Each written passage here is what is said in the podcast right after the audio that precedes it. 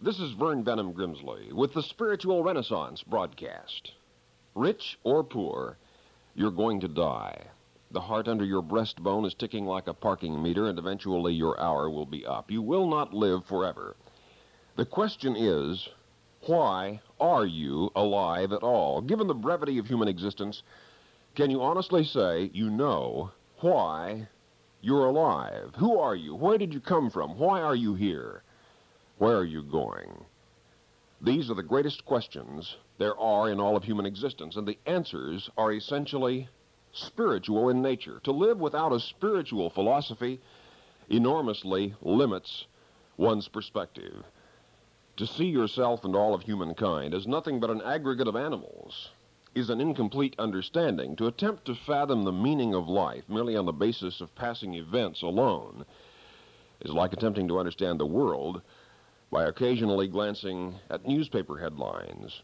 On nearly every corner of every major city, there are newspaper vending devices, through the clear plastic windows of which the passerby can read the headlines of the day. But suppose that were your total source of information about the world.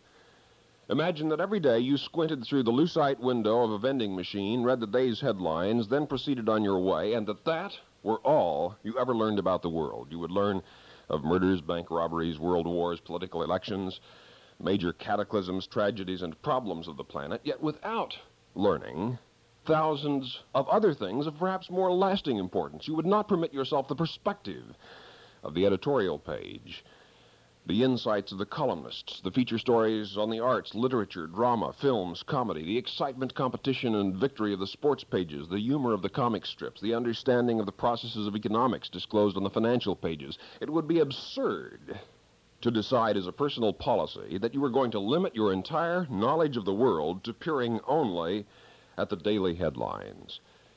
Your perspective on reality would be fractional and fragmentary. Yet that is precisely the plight of every individual who rejects spiritual philosophy and espouses an entirely materialistic viewpoint upon reality. That individual is drawing his or her conclusions from such limited data that it is ultimately absurd. There is infinitely more to life in this universe than the fleeting material events.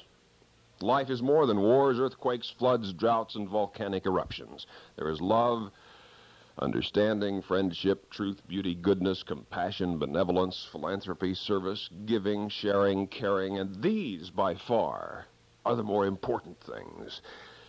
Yet only a spiritual philosophy can begin to encompass such a total picture of reality. This is a friendly universe in which you dwell. And humankind are sons and daughters of the living God. Our origin is of the earth, but our destiny is beyond the stars, and an endless adventure of life beyond death awaits any and all of those who will dare to seek for it.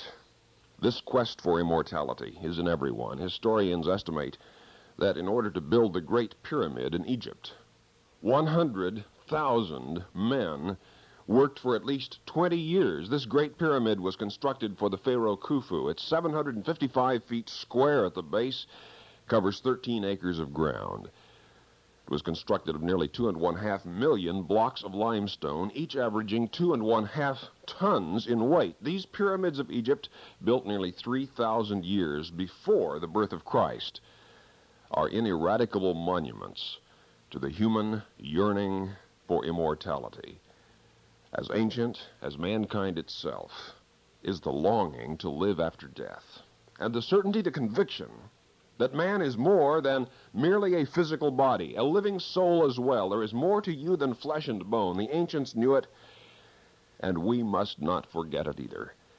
Said Jesus, What shall it profit a man if he gain the whole world, but lose his own soul? The political columnist Stewart Alsop wrote during his last year in which he was dying of cancer A dying man needs to die as a sleepy man needs to sleep.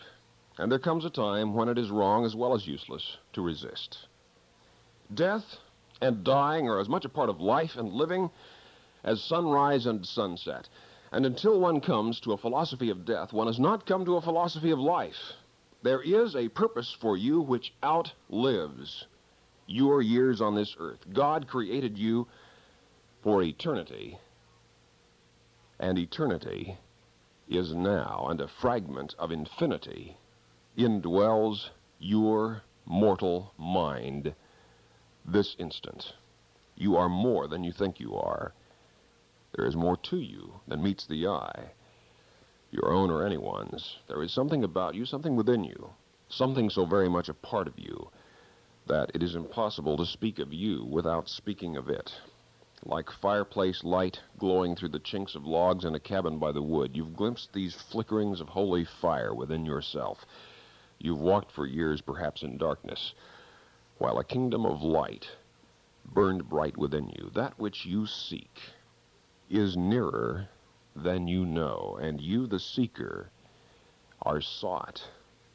However worthless you may feel, divinity burns within you like a live coal, nearer than the marrow of your bones, nearer than the blood in your veins, nearer than the heart in your breast, is the spirit of the infinite within, declared the Master.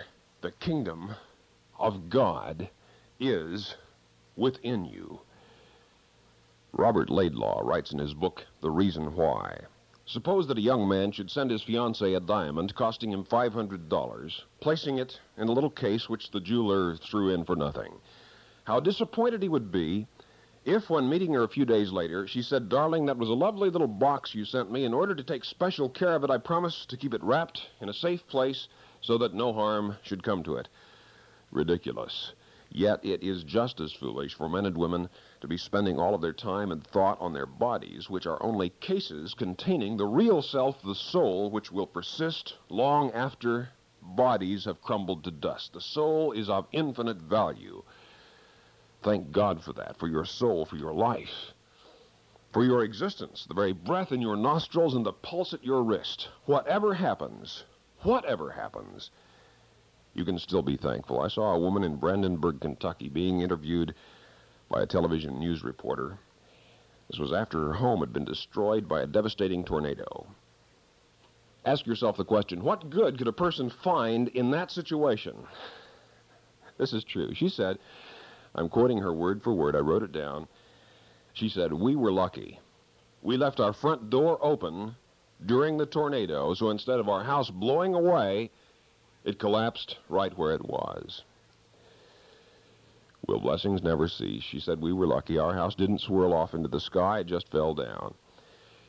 And yet, precisely that is the spirit of optimistic outlook which can meet and master any adversity. Whatever happens, refuse to fall into utter despair and defeat. God has uses for your life, God has a will and wisdom for you. Thank God for that, for God's love and His Spirit and His strength. Whatever happens, thank God, praise God, and worship God. For if you will seek for the will and the guidance of God, whatever touches your life can be turned to good uses and good purposes. And in this knowing of God and knowing that God knows you is peace like a river and joy like a running stream, a satisfaction in living your life. Ralph Waldo Emerson wrote, A man is relieved and happy when he has put his heart into his work and done his best. But what he has said or done otherwise shall give him no peace. Give life your best. Love God. Love everybody. Do your best. You will begin to live thus joyously. H.G. Wells, the historian, had a fascinating insight into the nature of human potentialities. He wrote, Wealth, notoriety, place, and power are no measure of success whatever. The only true measure of success is the ratio between what we might have done and what we might have been on the one hand, and the thing we have made and the thing we have made of ourselves on the other. Oliver Wendell Holmes said the great thing in the world is not so much where we stand as in what direction we are moving. Epictetus declared difficulties are things that show what men are, and wrote Longinus in great attempts. In great attempts, it is glorious even to fail. There's a mysterious, wondrous technique of spiritual guidance which can direct your life into new realms of tremendous meaning and value and discovery. Scientists in Chicago conducted an experiment in which a female moth of a rare species was placed in a room, and four miles away, a male moth of the same species was released. In spite of the wind, the honking horns, traffic noise of the city, despite the fact that the female moth was being kept in a closed room in a building four miles away from the place where the male moth was released within just a few hours in a way science is totally unable to explain. The male moth was found beating its wings against the window of that room where the scientists had confined the female moth.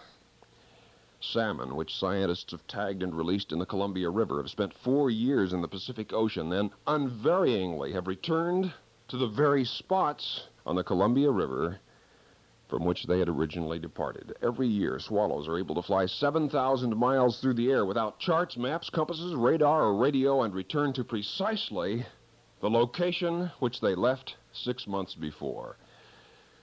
Therefore, consider if the very fish and birds and moths and animals of this earth possess such an uncanny ability to voyage from one location to another with such an unerring sense of direction, is it really so totally incredible to think that somehow human beings are also capable of utilizing an intangible sense of spiritual direction?